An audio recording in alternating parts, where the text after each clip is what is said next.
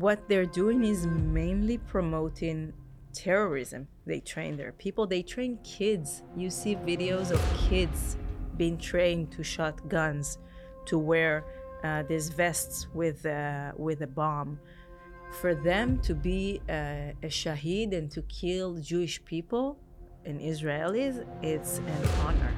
And this is what they tell their kids. And so this is how they control the people. You know, they're training them, they're giving them a goal, they're giving them uh, money, they're building terror tunnels, you know, under their houses. There was once, I think, in the second operation or third, you saw a kitchen sink. Under the sink, you you took out like a, a few bottles that were there, and there was a terror tunnel under a sink of a family house.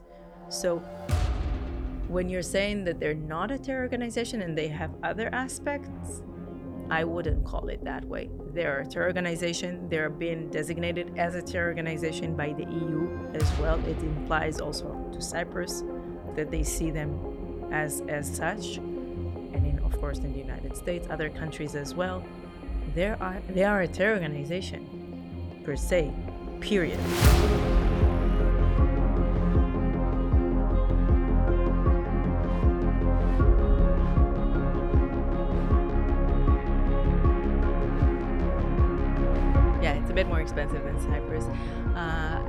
It's it's surprising that you say that because from my experience, it's a very vivid city. You know, they have a lot of festivals. Many tourists are coming to visit.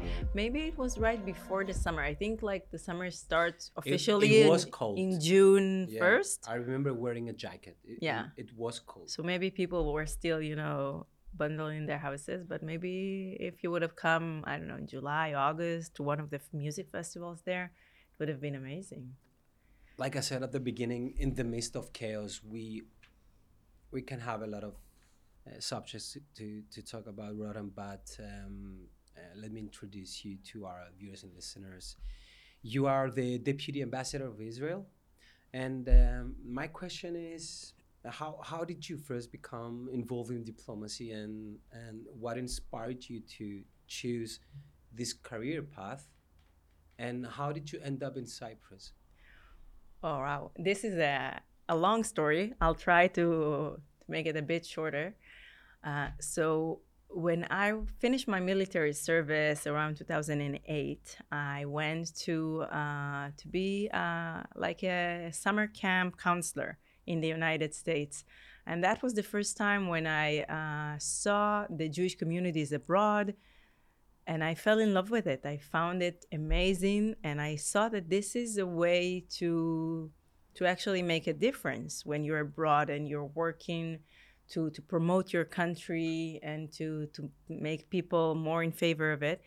Uh, so I, it was in the back of my mind for, for many years. Then I went to the university. I studied something completely different, uh, biotechnology engineering. I was working in the pharma Typical. Uh, typical Israeli. Israeli. Yeah. I was working in the pharma industry for a while. Uh, But then these experiences from back then started to pop up. And I thought, like, I want to make something more important and with meaning to my country. How can I do that? I started to think about it. And one day when I was in the lab working, I listened to the radio and they were talking about the cadet course of the Ministry of Foreign Affairs. They said, go online, apply. I said, Just like that. just like that. And I said, Were you part of uh, some sort of like I don't know political party? No, nothing. I was not involved. I think I was the most uninvolved person in my cadet class. So it's I'm- just a job opening and you just apply. So yeah, but it's it's not so easy as I say it is. So when you apply, you go through a whole year of scanning process. Uh, a lot of people apply. You have to go through a lot, and then you have another year of training, uh, and only then you are appointed to be a diplomat abroad.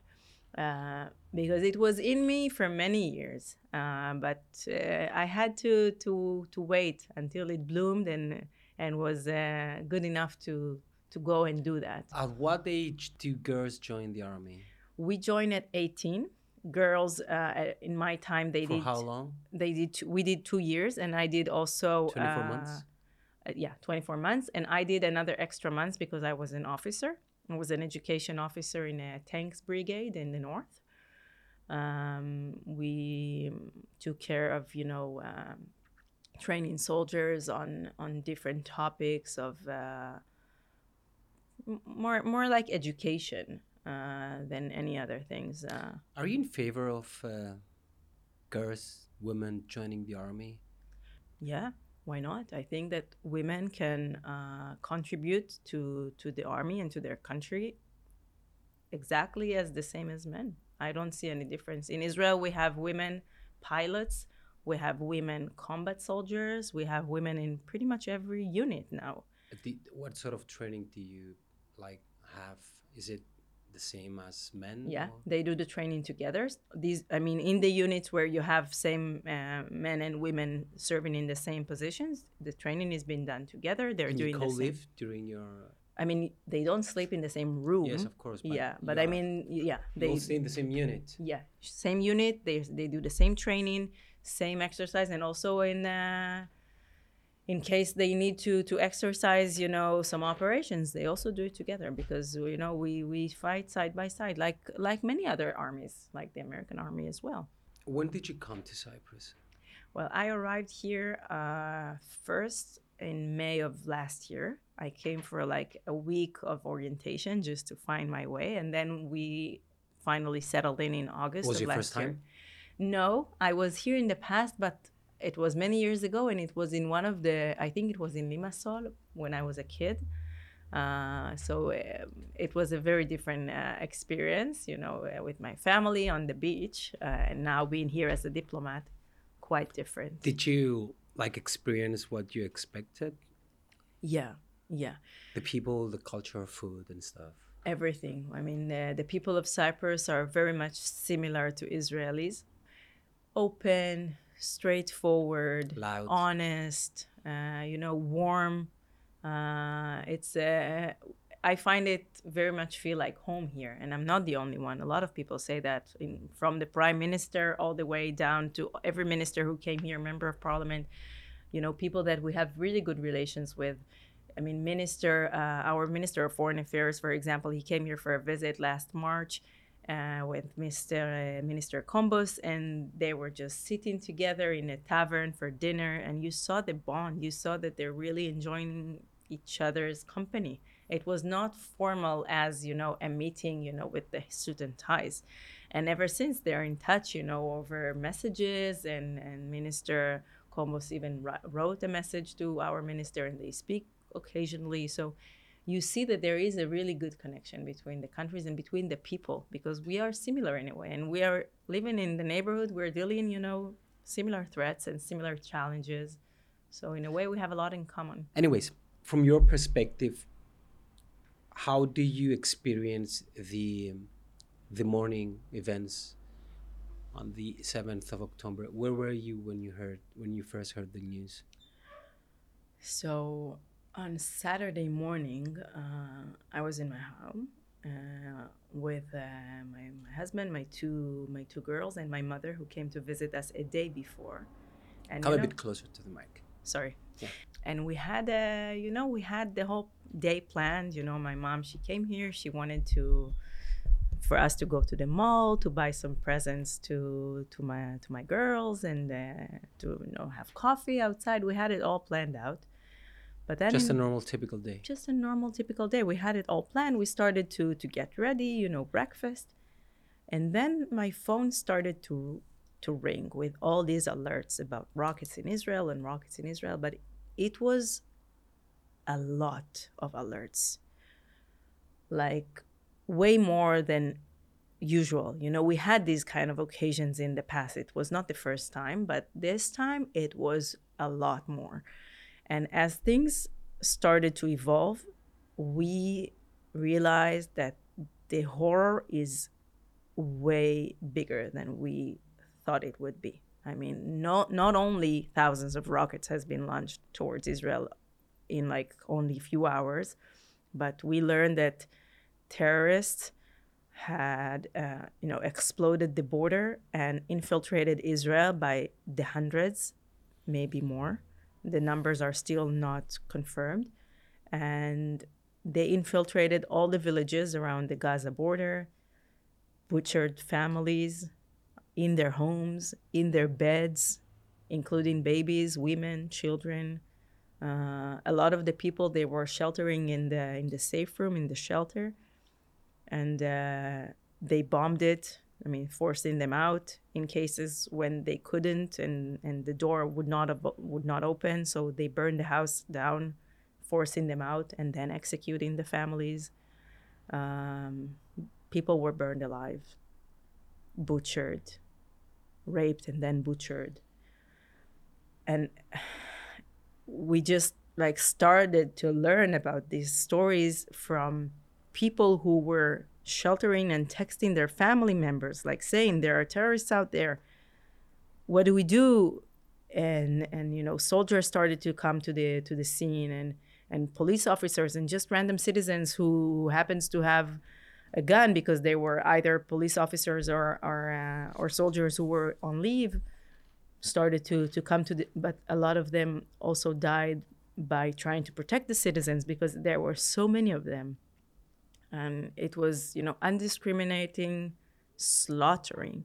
And not only that uh, all the villages you know they're burned. Now you can see from satellite pictures it it's it's gone. A lot of villages are just destroyed. At the same time there was uh, a love festival, a music festival uh, of, of youth right next to one of the villages. And, and what happened there is it's, it's just a massacre. They just came there with machine guns and shoot everyone they saw. They killed more than 260 people, youth people, a lot of foreign citizens as well. Um, they just butchered them all. Women were raped next to their friends' dead bodies, and then they were executed. A lot of them were also kidnapped to Gaza. Citizens, also people from the villages were kidnapped to Gaza. Babies, women with their children, elderly, people of 80 years old on a wheelchair, Holocaust survivors. Like they took everyone, undiscriminating butchering and slaughtering and kidnapping towards civilians and and one of the one of the stories that like struck me uh, from this party there are many there are really many stories of people trying to escape you know making themselves dead in a in a blood puddle just to like have have the terrorists gone is a is a woman named Mapal Agam Mapal Adam and she she's 26 years old. She was 26 years old, I believe, and she was uh, hurt, but she was under a bus for about three hours. She was pretending dead. Three hours from the second it started. She was hearing everything and she was texting her family and she was hiding. And then they executed her anyway. After three hours of hiding, because they went person by person after the first butcher just to make sure that everyone are dead. Not only that they already killed so many, they went one by one and shot them again, beheaded them, some of them, raped whoever was still alive, and then executed them again and again. I mean, their brutality and their cruelty is just unimaginable. You know, they they discriminated no one dogs were butchered, babies were butchered, elderly, women pregnant. There was one pregnant woman. They found her with their belly cut open, fetus outside, thrown, beheaded. This is inhuman. This is a war crime against humanity. This is something that uh, just unimaginable. I'm, you know, as a parent to children, you know, seeing cribs full of blood, seeing babies burn, sees, you know, see all these little kids. What did they harm? Who did they harm? What did they done wrong? They were just living there, just civilians. It's just heartbreaking. It's just. I do have a question about the attacks on the 7th of October. How come the most sophisticated and take advanced defensive army in the world misunderstood or I don't know let that happen? This is a question that a lot of Israelis are asking themselves these days. And and the thing is the the response in, in the sense of is it truly the the defensive military force of Israeli up to the levels we think, or is, is it something else? Because you have been living with not that kind of situations, but you are on and off with uh, the Palestinians throughout the years. Uh, one would assume that you are prepared, you are aware. Yet again, I've been reading in the news, I've been listening to stories that the response of the IDF or the military or the police was uh, a bit late. Can you like provide your opinion or some sort of a statement? How how did Hamas manage to go through the uh, the borders, the wall, and did what they did? It's a question, as I said, that many Israelis are asking themselves these days. And, and you have been criticized as um, Netanyahu was criticized as uh, uh, responsible, him and his government, on the uh, lack of reaction to defend its citizens. Well, I think that all the questions of how how could could we missed it uh, it will be investigated. For sure, it will be investigated, and I'm sure that they will have all the answers after they will investigate. There are some speculations about, you know, that uh, there were, uh, for example, um, it's not confirmed or anything, but there there are people who say that there were demonstrations right next to the border a week before, and that was when they used this opportunity of a lot of people, you know, to put. Uh, bombs on the on the fence in order to explode it and enter easily. Uh, there are some some speculations, but all this will be investigated uh, further on. Now, since we are in the war itself, we need to focus ourselves in the war, and we need. I mean, looking for responsibles now. It, it, it would not help us. It's not the right timing for that. It will be investigated and people will get their answers. But right now, we need to be focused on the war. We need to be focused on making sure that terrorists are not infiltrating the country because there are still terrorists in Israel, sometimes, uh, you know, infiltrating or found. Occasionally, we, we see that on the news. We need to make sure that all the citizens are safe now. And after, we will have the time to investigate and to check all these very difficult questions that are bothering everyone uh, not only Israelis, but I'm sure others. Um, but I'll tell you also something about you said about the government and Netanyahu. We had operations and we had these kind of reactions from Hamas for many years. You know, I told you I was in the army. I finished my army service in April of 2008. In December of 2008, they called me for reserved service. It was the first operation and I was there in the same military base uh, where they infiltrated, basically, uh, of the of the Gaza brigade, and uh, and it happened ever since. I mean, and you know, governments have been changed since 2008 many times, and and Hamas still had the same mindset and the same goals regardless of the Israeli government. So I'm, I don't think that putting the blame on a specific government uh, is the right thing to do. It's, it's mostly an easy excuse, I would say. It has nothing to do with the government. It could be a right wing government, a left wing government, a central government, whoever.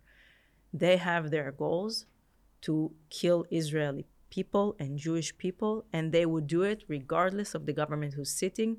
Also, for this specific attack. We know now, I mean, after a, a few days of this war, we know that they've been preparing for this for over a year. They didn't know over a year ago who will be in government. You know, the government of Israel is changing all the time. This is our system. Uh, there are elections, and and it's not always very stable. But they wouldn't know who would be on the time of the attack, and they planned it anyway. So I don't think that putting it on the government as they are to blame, it's the right thing to do. It's Hamas who's to blame. Hamas will target Israel regardless of the go- or any government who would sit there. You mentioned hate, and uh, as someone deeply involved in Israeli diplomacy, how do you personally feel when you encounter anti-Semitic sentiments or actions, both as a human being and as a diplomat at the same time? It's it's just devastating that these things are still occurring. Why do Why do they hate us so Yeah, much? I mean, I always ask myself, why is there a thing such as Anti-Semitism. anti-Semitism? it goes way deep into the hatred of someone who's different from you, who has different opinions from you. And and if you go all the way to to the Nazis back in like the World War II, you know, the Jews, they found them different. They accused them for trying to take over their country. It, it's it's baseless, basically. It's just pure hate. It's just pure hate. It has nothing to do with whether you will be wealthy or poor, educated or not. Uh, it is rooted way, way inside their mindset to hate Jews. And this is how they nurture their kids. This is how they teach their, their kids in schools. I mean, one of the things that Israel was trying to do with UNRWA is to make sure that the book, the, the, the books in, in the schools of the kids in Gaza are not preaching for hate against Jews in Israel. And we th- said that it's it's not logical that UNRWA will give money to their education system and Hamas and is using this money to to teach the kids to to hate Jews and and and to hate Israel. And it's written you know in in letters in the books. You you can read it. You can see it. There are many examples. And uh, when you're raising a generation that all they know is that Israel is bad, that Israel is, you have to exterminate them, you have to kill them, you have to make terror attacks to them, and all you're seeing is only terror, behind, like all around you.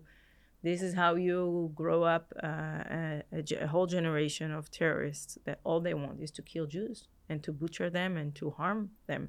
And they don't even see that it's brainwashing by Hamas to harm them. Hamas is doing basically war crime for from both ends. One of the people of Israel, you know, they butchered all these families and kids, slaughtered all these youth and, and so many people. And on the other hand, they're also using the Palestinian people in Gaza as human shields because they're operating from civilians areas, they're operating from schools, from hospitals, from different buildings where families are living in. They're putting their uh, bomb um, storages in civilian areas. So, as you know, they are legitimate targets for, for the military, and when they're harmed, it looked as if we tried to, to harm civilians, but we're not. Israel is following the international law and is trying its best to prevent harming any civilian. But when a terror organization is operating within the civilian areas and using them as human shields, basically, they're doing the war crime uh, twice, as I said, towards Israel and towards their people. And they don't care about their people. They don't care about their people. Are they being supported by other states or other organizations? Well, it's well known that Hamas and other organizations in the area are being, uh, let's say, a proxy or an agent of Iran. If you look all the way back, uh, Tehran has its plan towards the region and it has its proxies, whether it's, if it's Hezbollah, Islamic Jihad, Hamas. And they're funding them, not only funding them, they're training them, they're giving them inspiration and know how and abilities. And you see their fingerprints all over. I don't know their level of involvement specifically in this attack.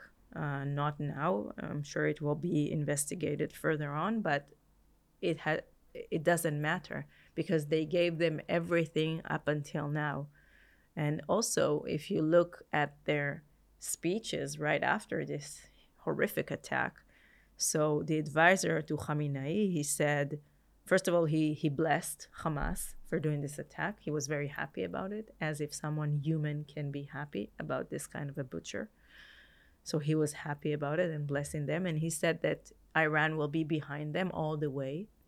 And he also said something about uh, this is what happens to someone who reaches hands for normalization, hinting somehow for the normalization process between Israel and Saudi Arabia. Because Hamas does not want Israel to have, you know, normalization and relations with other Arab countries, even though we do have. We have countries where which we have peace agreement with. We have countries where we have uh, normalization agreement with. We have nothing against the Muslim world. We are very much in favor and we want to promote relations with them. But not with a terror organization that all they want is just to kill us and to butcher our civilians. How do you respond to the argument that labeling Hamas solely as a terrorist mm. organization oversimplifies the political and social role it plays in Palestinian society? When an organization is putting most, I wouldn't say all because I'm not aware of all of their budget, but most of its money to build terror tunnels, to buy weapons and ammunition and training for their soldiers. And you see them on the street. They're uploading their own materials. You can just follow it and just see. On twitter? Everywhere. So you can see that the only platform that allows such telegram Ah, Telegram. I don't have a Telegram account, but so I, I wh- do see a lot of stuff on Twitter, not on Facebook and Instagram. I mean, Meta yeah. does not allow. Yeah, it doesn't allow. So, w- what they're doing is mainly promoting terrorism. They train their people, they train kids. You see videos of kids being trained to shot guns, to wear uh, these vests with, uh, with a bomb. For them to be uh, a shaheed and to kill Jewish people and Israelis, it's an honor. And this is what they tell their kids. And so this is how they control the people. You know, they're training them, they're giving them a goal, they're giving them uh, money. They're building terror tunnels, you know, under their houses. There was once, I think, in the second operation or third, you saw a kitchen sink.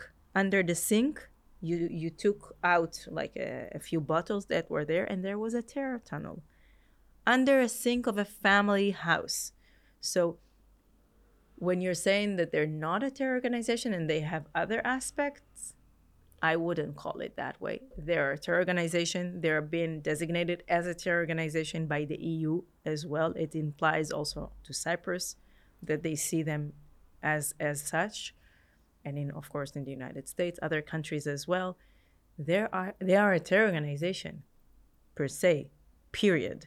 There is nothing else that they do for their people. That's it. I mean, if if you look at them as not a terror organization, you're really closing your eyes to so many crimes that they did. And their brutality is very well known for years now, not only towards Israelis, but towards their own people as well. I'll take you back to 2006 when they took over Gaza after the Palestinian Authority was there.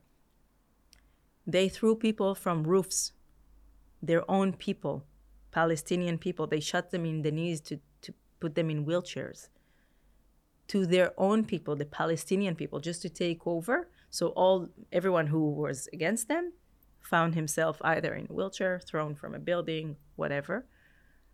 This is how cruel they are, and we knew that for years now. But now the world also know how cruel they are because there are pictures you can see. It's undeniable. They're a terror organization targeting civilians, attacking whole families, or swipe away from this earth. Imagine the horror. Imagine the. Every house in Israel has someone either butchered, killed, murdered, wounded, kidnapped, at least one. I know a few personally. And this is something it, it cannot happen. I mean, it just cannot. We have the obligation to protect our civilians and we have to, the obligation to protect our land. We cannot live this way side by side with this vicious and horrific terror organization. It's not possible. We've done it many years, we tried our best. This cannot continue.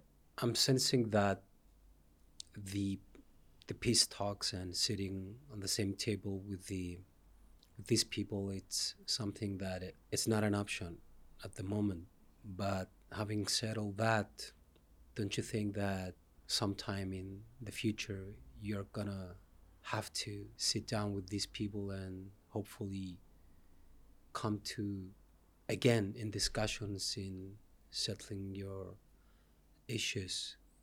In order for you to let's say again suggest or propose a peaceful coexistence with uh, with them. They are being supported by the majority of Palestinian people. I've read somewhere 70% a poll support by the Palestinians. Therefore, when everything is all said and done, let's say next year, don't you think that you have to talk with them? Is it possible? Is it something that can be done? It was done in, in the past, and I'm sure it will be done in the future, but not with Hamas.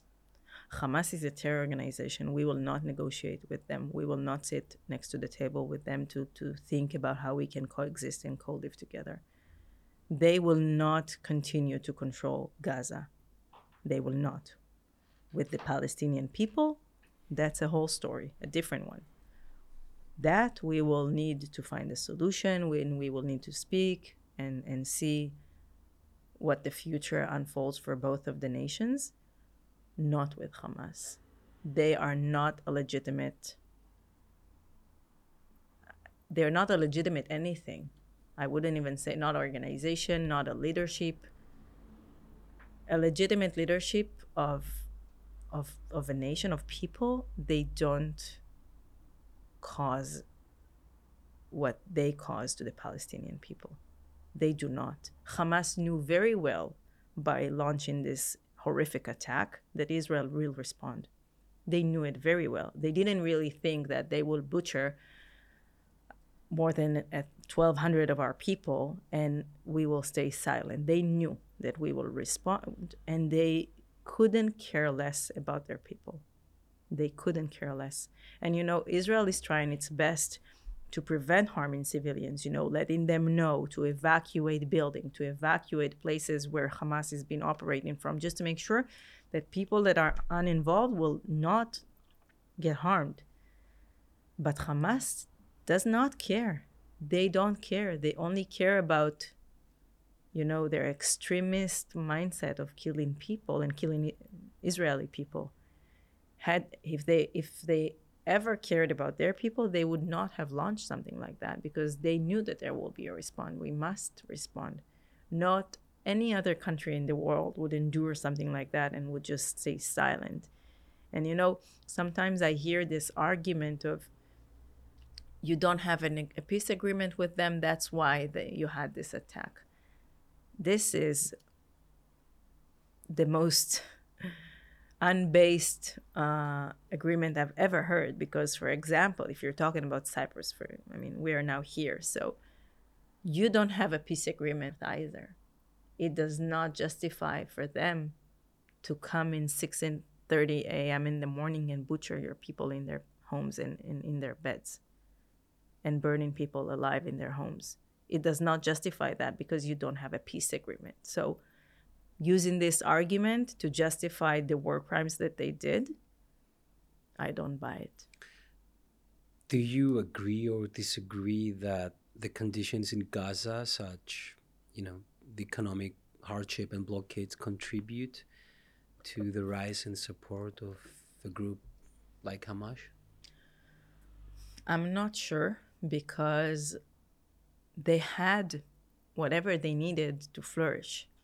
I mean, Israel is giving them work permits by the thousands to come and work in Israel every day. How does that work? They come to the border, they have a permit, they enter Israel, they work, they do, get do their you have salaries. officials there? Do you have like offices where they can like apply to? Yeah, I mean, it, it, it is agreed. They, they come to work in Israel every day and they go back to their families. And this is how they provide for their families. We gave them many of these options today. I mean, not today, but I mean, in recent days, up until very recently. It, it happens for years now. It's not something that is just new. And we know we, we help in so many other ways. I mean, electricity, water, uh, trainings for, for farmers and others, medical treatment, work. Uh, we also make sure that they receive uh, funds and, and money from any other country that wants to give. Just recently, they received Qatari money uh, that we made sure that will reach there. We are opening, there is not a siege.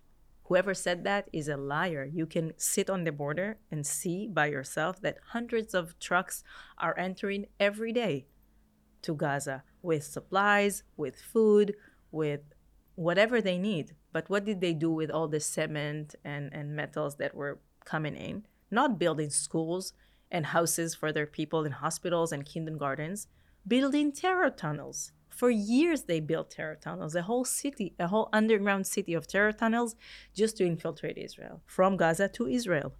We, ha- we found many in, in previous operations but they continue to build these kind of tunnels. They use all their fundings, all their money to build more terror tunnels, to build to, to build more abilities, military military abilities, ammunition. This is what they're taking them. They had all the chances in the world to be a heaven on earth. You mentioned earlier about the involvement of Iran, yeah, assisting them, supporting them, even praising them. What about Turkey? Do you believe that they also, in a way, due to their interest to act like some sort of, you know, a peace negotiator, they sideways assist Hamas? To be honest, I mean, have you heard their statements in their uh, parliament? recently, Yeah. yeah. Have you read about the uh, ac- accusations of Erdogan against the U.S. blaming as a uh, being a country that did he say that they assisting Hamas? They assisting terrorist organizations? Train. Train, he said. Yeah, I might be wrong here, but now how do you see? And I'm asking as a Cypriot, how do you see the role of Turkey in the conflict between Israel and Palestinians? I mean,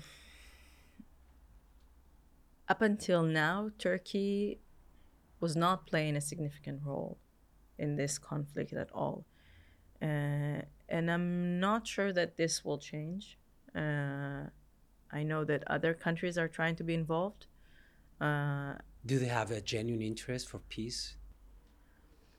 it's very hard to say. Um, We can say. I know. From our point of view, I mean, what I can tell you that you know the the relations between Israel and Turkey was not really on its best course in the last few years, and only recently it's they started to warm up. But we are very cautious about that as well. I mean, so as I believe, we will be very cautious on that aspect too. I mean, we we know their leader, we know their goals, and and we are as the warmth of the relationship with Turkey is going very slowly, and we're very cautious. We will take that um, cautious along with us all the way.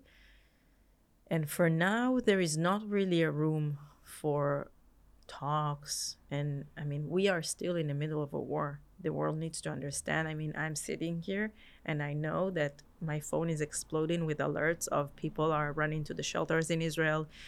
Bodies are still being found. A lot of people are still looking for their loved ones that are missing because they butchered so many people and, and some of them are still in pieces and they, unrecognized and people are still looking for them people are still not sure what happened to their loved one whether they were kidnapped whether they're still somewhere in the south of israel you know thrown in, in a tunnel without any ability to recognize them because they're all burned or or uh, or, or, or, or worth faith. We're still in a war. It's still happening. All the conversations about future talks this is not the time to discuss it i feel. I was always wondering what it's like to be surrounded by neighbors such as Lebanon, Egypt. As a as a person who served the army, I, I assume you you grew up in uh, which part of Israel? Tel Aviv. in uh, Netanya. It's a bit Netanya. northern to Tel Aviv. Yeah. How's life in Israel, taking into consideration that you have an ongoing issue with your neighbors? It was a bit more, let's say, present when I was uh, younger, uh, when we still had wars with our neighbors. But growing up, we had peace agreement with most of them. We had peace agreement with Egypt. We have peace agreement with Jordan. Um, there is some kind of a status quo in the north, and also in Gaza. It was at the beginning uh, when I was a, a child. There was a status quo of people living together. In 2005, we got out of there. The army, you know, they left Gaza. They left not even one soldier or settlement in the area, and then the situation started to get more complicated. Looking back, do you think that it was a mistake. it was a mistake to No. do so? No, because first of all, when we were there, there were still terror attacks all the time, and soldiers were killed ar- around the border all the time. So it was also a horror movie in the sense that it was not quiet. It was not as if, you know, coexisting and, and you know, they tried to kill us back then as well. And soldiers who were protecting the area would would have been killed all the time back then as well. That's why we said, okay, we don't want to stay here. Take this land, it's yours. It's yours. Live with it, do whatever you want with it. We are out. It still didn't change their mindset. They still continue to fight against us, to harm us, to try to kill us. So it has, I mean, we tried both options to be there, not to be there. They still act the same. I think this question relates to what you just said. How do you kind of respond to their claims who Palestinians who assert that they have ancestral ties to the land and were unjustly, unjustly displaced from their homes. Yesterday, I have listened to a podcast of a Palestinian journalist who who said that there's an ongoing steal, as he referred to, by the Israelis of Palestinian homes, leading them to refugees camps. First of all, these refugees camps are not camps. If one would look on pictures, it's cities. It's not a camp, it's not a refugee camp, it's not like they're living in tents. It's it's a city. They're living in houses, civilians, you know, they they have a- a good way of living, and if they don't, they have their own leadership to blame because they had all the funds in the world of all the countries around the world throughout the years to make it happen. Now, for the claim for the ancestors, I must say that the Palestinian has this tendency of staying in the past and not looking towards the future. This has been I don't know, a few decades already that they have these claims. And we gave once and again so many options for, for the Palestinian people to have, uh, you know, live to have a coexisting living together plans and they refused all of it all they want and and this is like what they say i'm not saying it from myself they want us gone they want to go back to to 50 years ago and to their ancestors uh, place. You cannot go back in time. We're not living in a science fiction movie. My ancestors also had their homes elsewhere in the world. Before the holocaust my family had their their their homes in in tunisia and in morocco and in poland. So what will i go to the you know before the holocaust will i go now to the Pol- polish government saying that my ancestor they still claim for their building in street so and so from before the holocaust that was taken from them and the whole family was killed and butchered by the nazis. You cannot stay in the past. These people when they're claiming to go to where their ancestors been more than 50 years ago they're not really interested in finding a solution because you cannot go back in time. You need to find a solution that is suitable for the present. Israel is a legitimate country. We are there and we will stay there as they are there and they will be there and will stay there. None of the parties will be gone. And we understand that. We recognize that they can live co- next to us and, and we ha- they have the right to coexist next to us. They don't recognize us. They don't recognize that Israel is a legitimate country. They don't recognize that we have the right to exist next to them. And this is the main reason that they always repeat these messages and this narrative of we want to go to the ancestors because these, they know that it's impossible. And that's how they they keep it impossible and they don't promote any other solution because if you're only offering something that is cannot be done then you're just stuck and you're not offering your people any future, any hope, anything. How do you think the international community can best support peace efforts in the region? Well, do you find yourself being supporter or do you also face uh, hate and uh, the anti-Semitism thing that we were discussing earlier?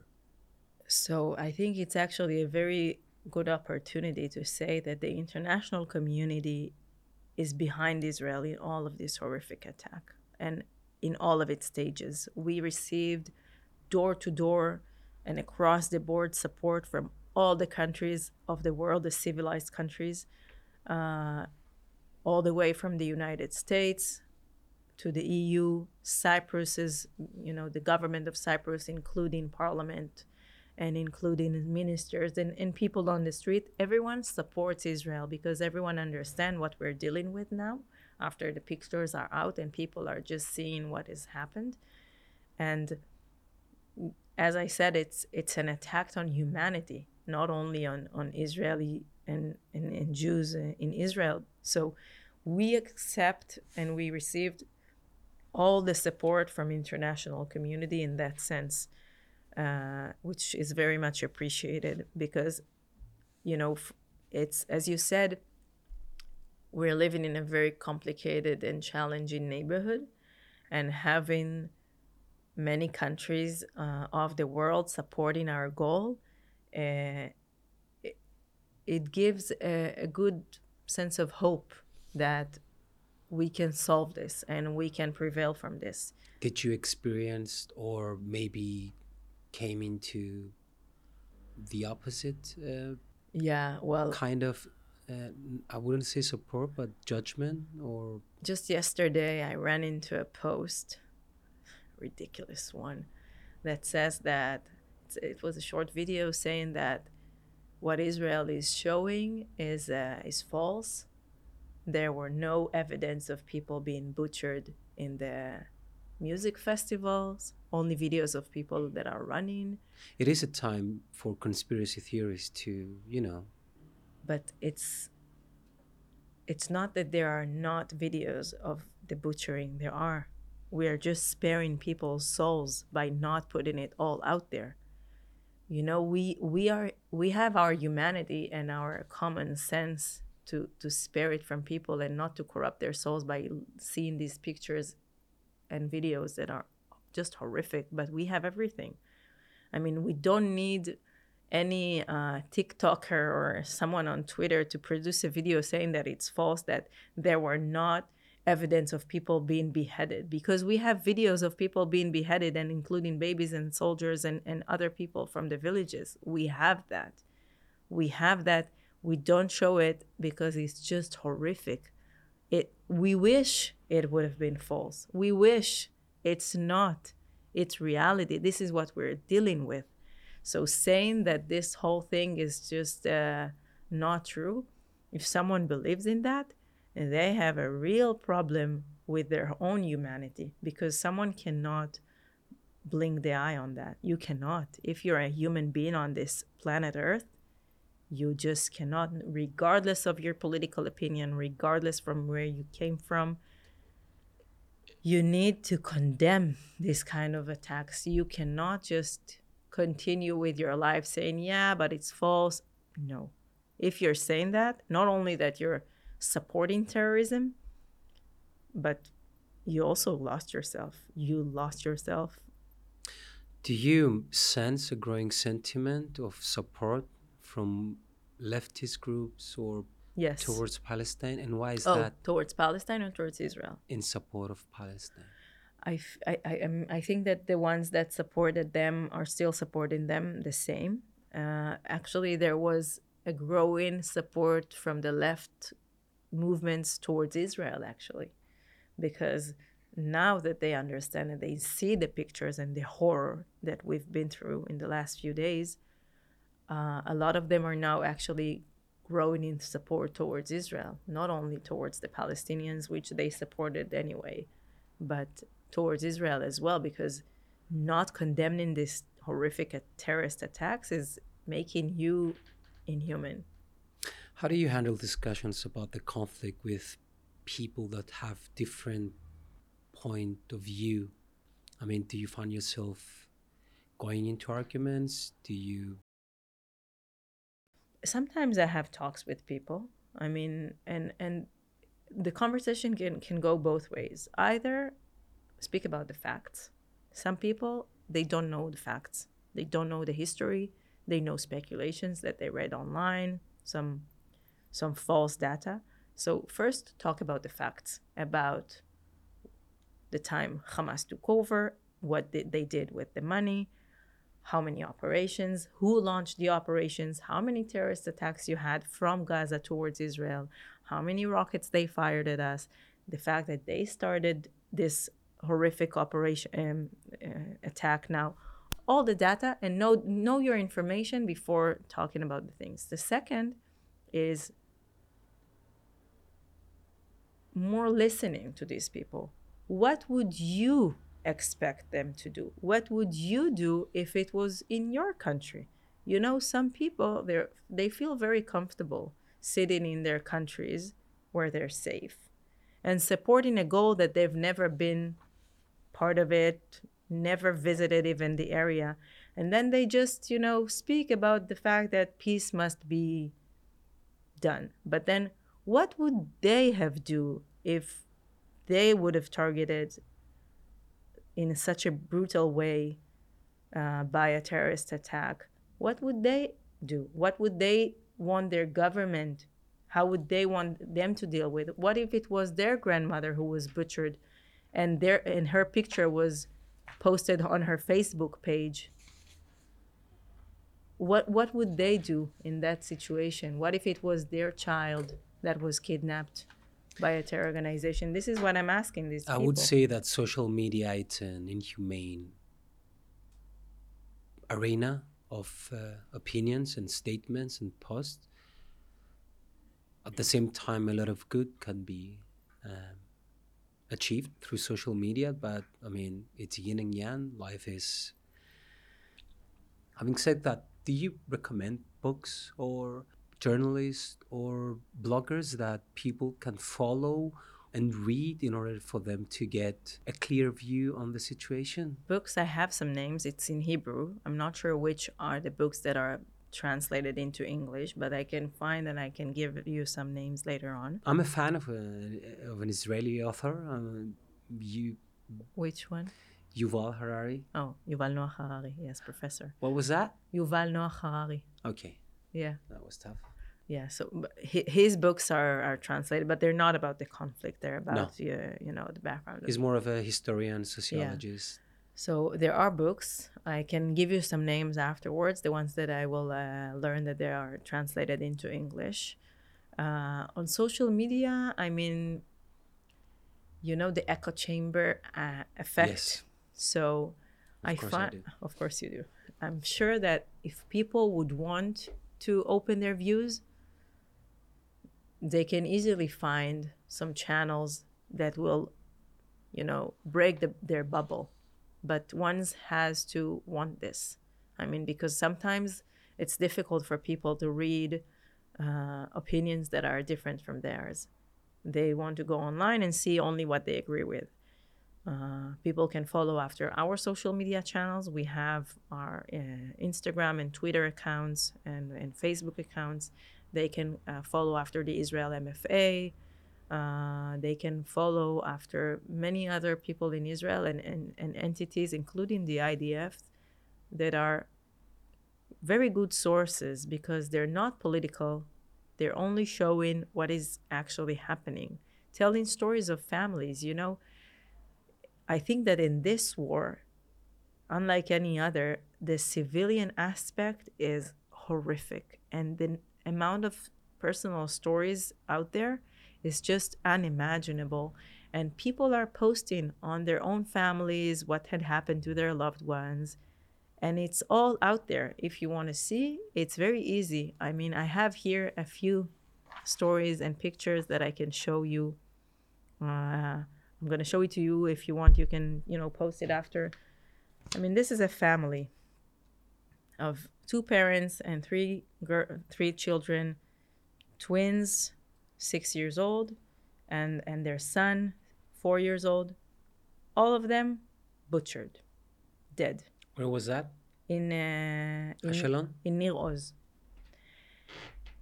Tamar, Johnny, Shachar, Arbel, and Omer. All of them. And this is not the only family picture that is gone. You know, they will never be attending any family reunion, any holiday. These kids will never get married. They will never go to college. Sh- they will never be grandparents. Gone. A whole family. Can you imagine how many families are influenced in Israel when you have complete families who were just butchered out of this planet in such a horrific attack? You have this story of these two parents, Itai and Adar, 30 years old.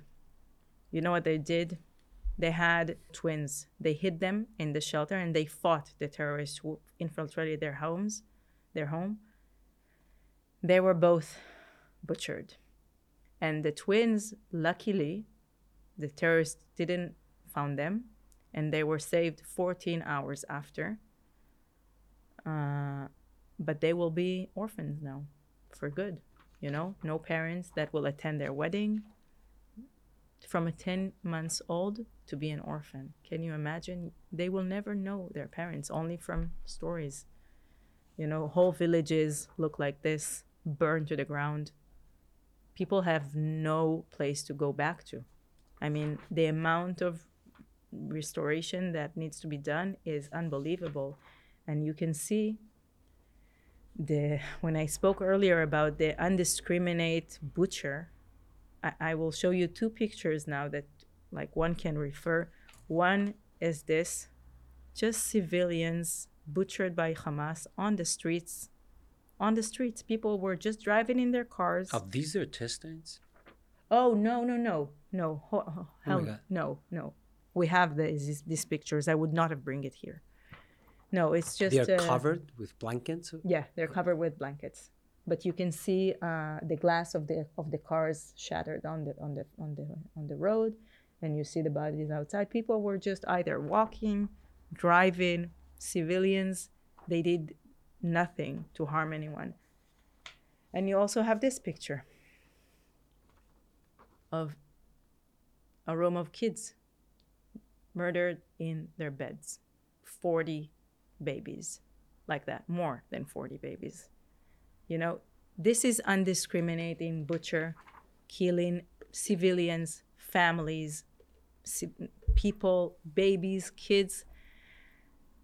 The stories are unimaginable. I mean, I, I can I can go on and, and tell you more and more about kids who saw their parents being butchered and trying to hide. You know, imagine the trauma. Imagine the trauma of this kind of kids who saw their families being butchered, not to even speak about all the hostages who were kidnapped, you know, and, and no one knows what is going on with them.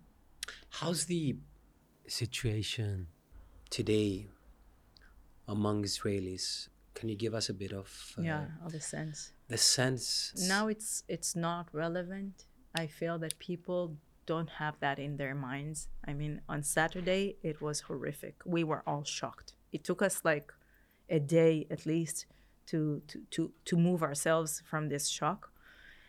And now people are more united than ever because we realize that even when it comes with the left leftist groups. everyone because people understand that this what i just showed you it's undiscriminating butcher no one cared if these people were lefties or right wings or whatever. No one cared you know? They were all killed by hamas. They were all butchered babies that had no opinion whatsoever babies that couldn't even walk not even speak. So young and so small. And so it had now all political's opinion everything is on the side. And the people of israel they're very very united. You can see that with the numbers of people joining the reserves office uh, reserve service of, of the army you know they they called more than 360000 people to to come for reserved uh, service I, I mean, the percentages of the appearance of the people who actually came from the one who, who were called is huge. People are coming from all around the world. You know, flights are being both men and women. both men and women are coming from places far even places from from nepal all the way to here. People are coming back. They are joining um, the reserve forces. They're trying to protect the country. No one believed that this could have happened. And so people they feel the responsibility to react and to protect and to contribute what they can for for the country and the people that are not on reserve uh, service there are so many initiatives of people uh, you know supporting the families who who whose loved ones had been murdered or kidnapped uh, coming to hospitals helping soldiers co- collecting donations. So many initiatives by the thousands. You see like such a huge gather up between the people the, the morale is is very high now because we believe and we understand that we have no other option and no other choice and i don't know if you've se- if you've seen uh, president biden's speech Yeah. when he spoke about his uh, meeting with the prime minister golda meir back then when he was a young senator and she told him we have a secret weapon we I've watched the video. yeah we have a secret uh, like uh, ability. This is why we're so ha- we have nowhere else to go. So he said that this is what she told him and and it's still valid. I mean we have nowhere else to go. We have one jewish state in the world. This is our country and we are a strong nation. We will prevail from this and israel will win this war. We will win this war i know it by my heart i know it 100% i can feel it in my bones but the price is high and it's very very sad that this had to happen. We didn't ask for it. We didn't want this war. It was forced upon us but since it was forced upon us, we must react and we must protect our citizens. Um, a closing statement? Before thanking uh, you and your team for joining us here on Kazun. Actually, you are the first Jew Israeli person that ever joins our um, our, our, channel. Uh, we do want to cover the um, the events that are happening right now in Israel. Um, and a message to our viewers and listeners. I I will try have a representative from the uh, Palestinian side so that we have a roundup, a rounded uh, view. But uh, for today, my purpose wasn't to state my opinions or beliefs, but as always, and as you know, letting my guests tell their stories uh, without feeling that they are uh, under the microscope of uh, criticism. So I'm going to leave you with that as a closing note from my side. And so, first of all, thank you for having me. Uh, I'm, I'm very proud to be the first Israeli on, on your podcast, and uh, hopefully, you'll have many more in the future, either myself on different topics or others. Uh, so first, thank you for having me. It was a, a, pleasure talking to you and to to share a little bit of what we're experiencing these days, as it's very very difficult times in Israel. Um, on that note, uh, as I said, we we are very hopeful, uh, even though it's very it's it's the most challenging days Israel has ever faced. You know, we had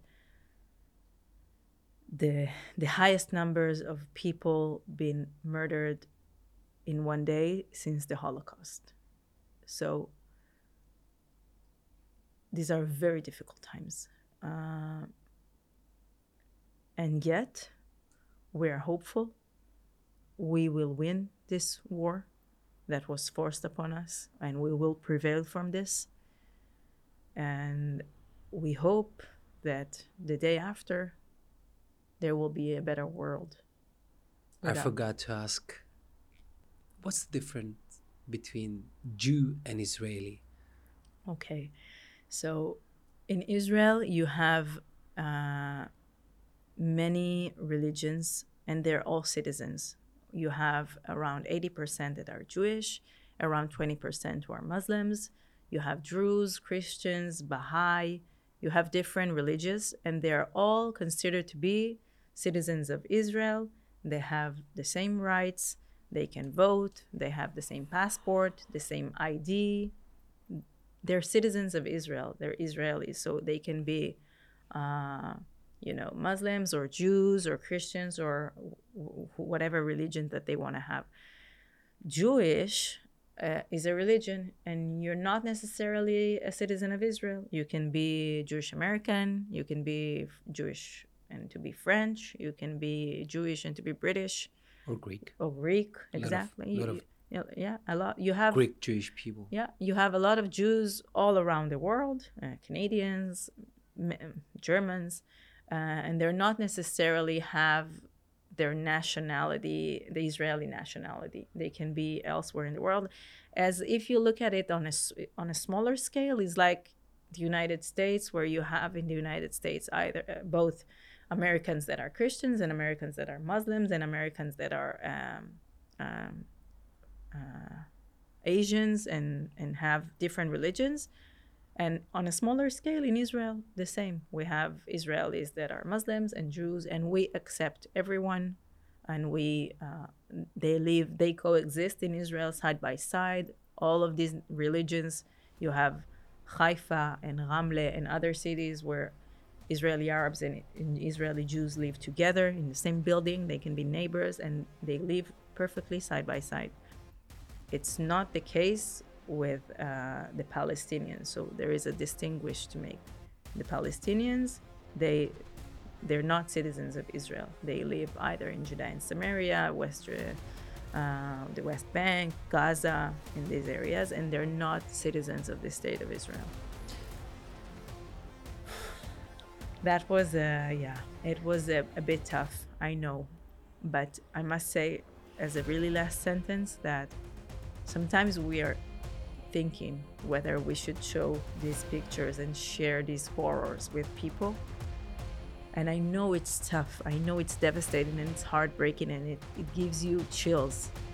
But the world must know because, as I said, this is an attack against humanity and and the world what must know what Israel is dealing with and this is why it's very important for me to come here and talk about it even though I know it's very difficult to hear.